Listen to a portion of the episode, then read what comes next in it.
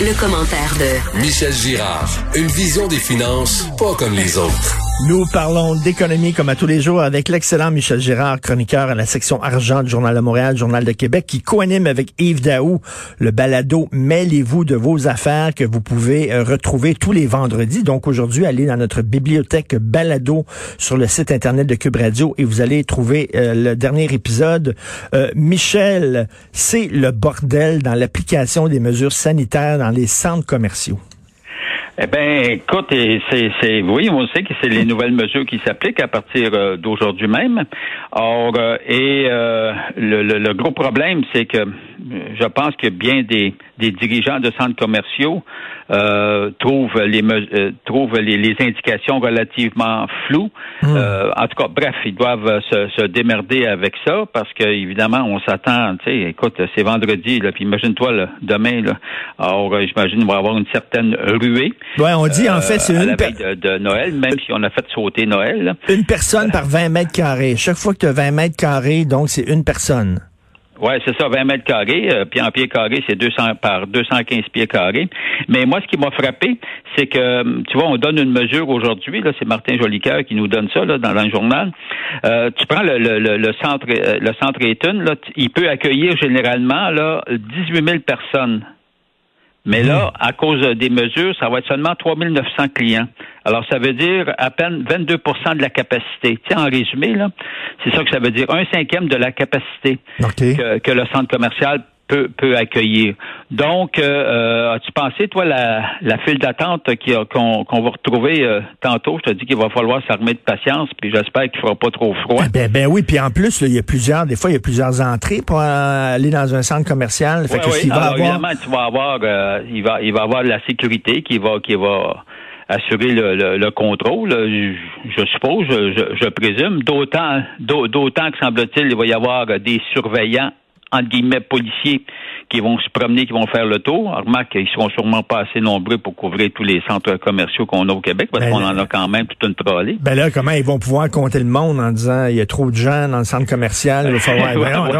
un méchant, un, méchant, casse-tête, un, méchant défi. Bon, remarque, remarque peu importe tout ce que tu peux faire, même si c'est pas parfait, ben ça va quand même avoir euh, un impact positif, positif dans le sens pour le contrôler la crise, dans tenter de contrôler la crise sanitaire. Je dis bien tenter de contrôler la crise hmm. sanitaire parce qu'il semblerait qu'elle gagne du terrain.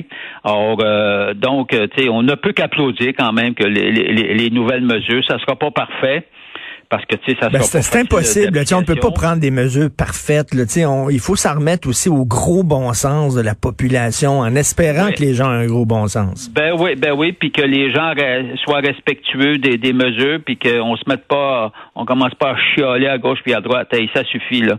On hmm. traverse une crise sanitaire elle prend de l'ampleur fait que soyons indulgents. Il faut être sourd et aveugle pour pas voir ce qui se passe dans le système de santé. Ils sont en train de péter aux frettes, là, s'il vous plaît. Là. C'est pas le temps, là. Ben non, on n'a pas le choix, là. On n'a pas le choix, là. Il faut, il faut se, serrer les coudes puis être respectueux de ce qu'on nous demande comme mesure sanitaire. Tout à fait. Alors, le raté publicitaire de Facebook au Québec. bon, alors Marc, c'est pas seulement au Québec qu'il y a des ratés, mais en fait, le problème, c'est que les ratés sont en faveur de Facebook. Quand c'est en faveur du client, tu dis, bon, écoute donc, d'ailleurs, personne chialerait. Alors, ce qui arrive, c'est que ma compréhension, c'est que la facturation pour la publicité que l'on trouve sur Facebook, parce qu'on s'entend que Facebook euh, ramasse beaucoup de publicité, d'ailleurs au détriment des journaux, de tous les de tous les médias, de, de tous les organes de presse.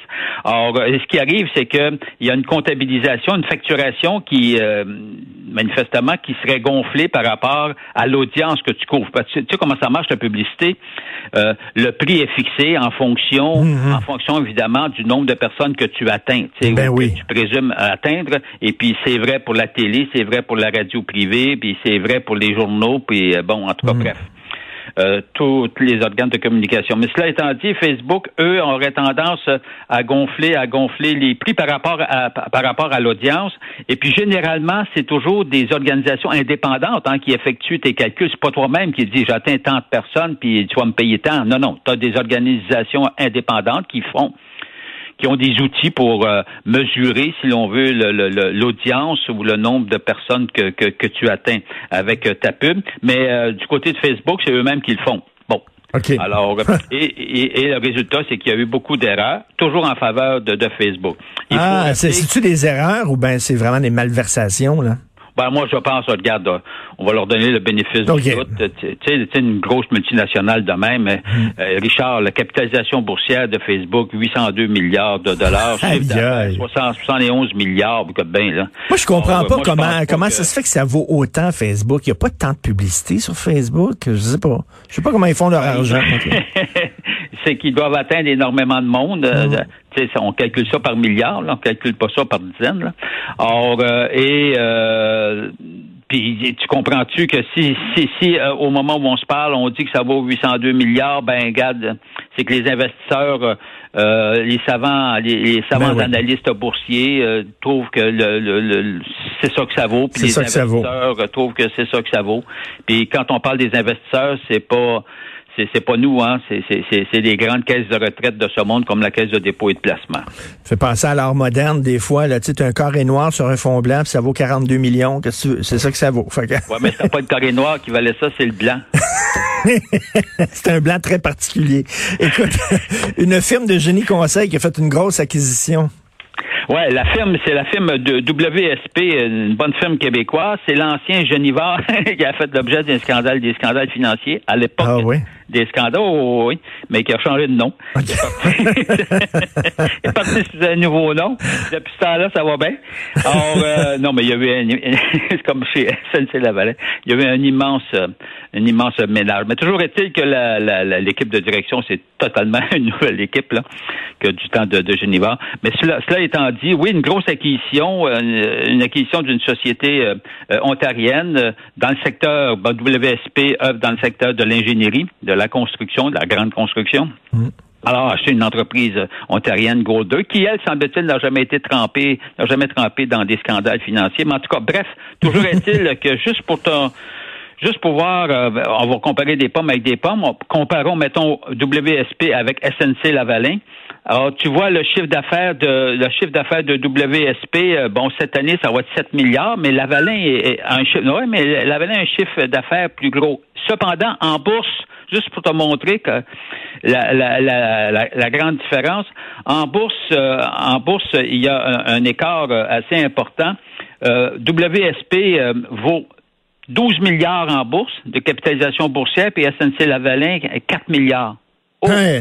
Ben, Ça s'explique oh. par la rentabilité. Tu vois, WSP est très rentable. Mettons, cette mhm. année, on estime qu'ils vont faire 273 millions de profits à comparer à SNC Lavalin qui va être dans le trou euh, de 260. et, tu, et tu le dis souvent, tu, le dis souvent, Michel, la bourse, c'est la confiance. Hein? C'est-à-dire que les gens ont confiance en cette entreprise-là plus que qui ont confiance en SNC Lavalin. C'est un facteur.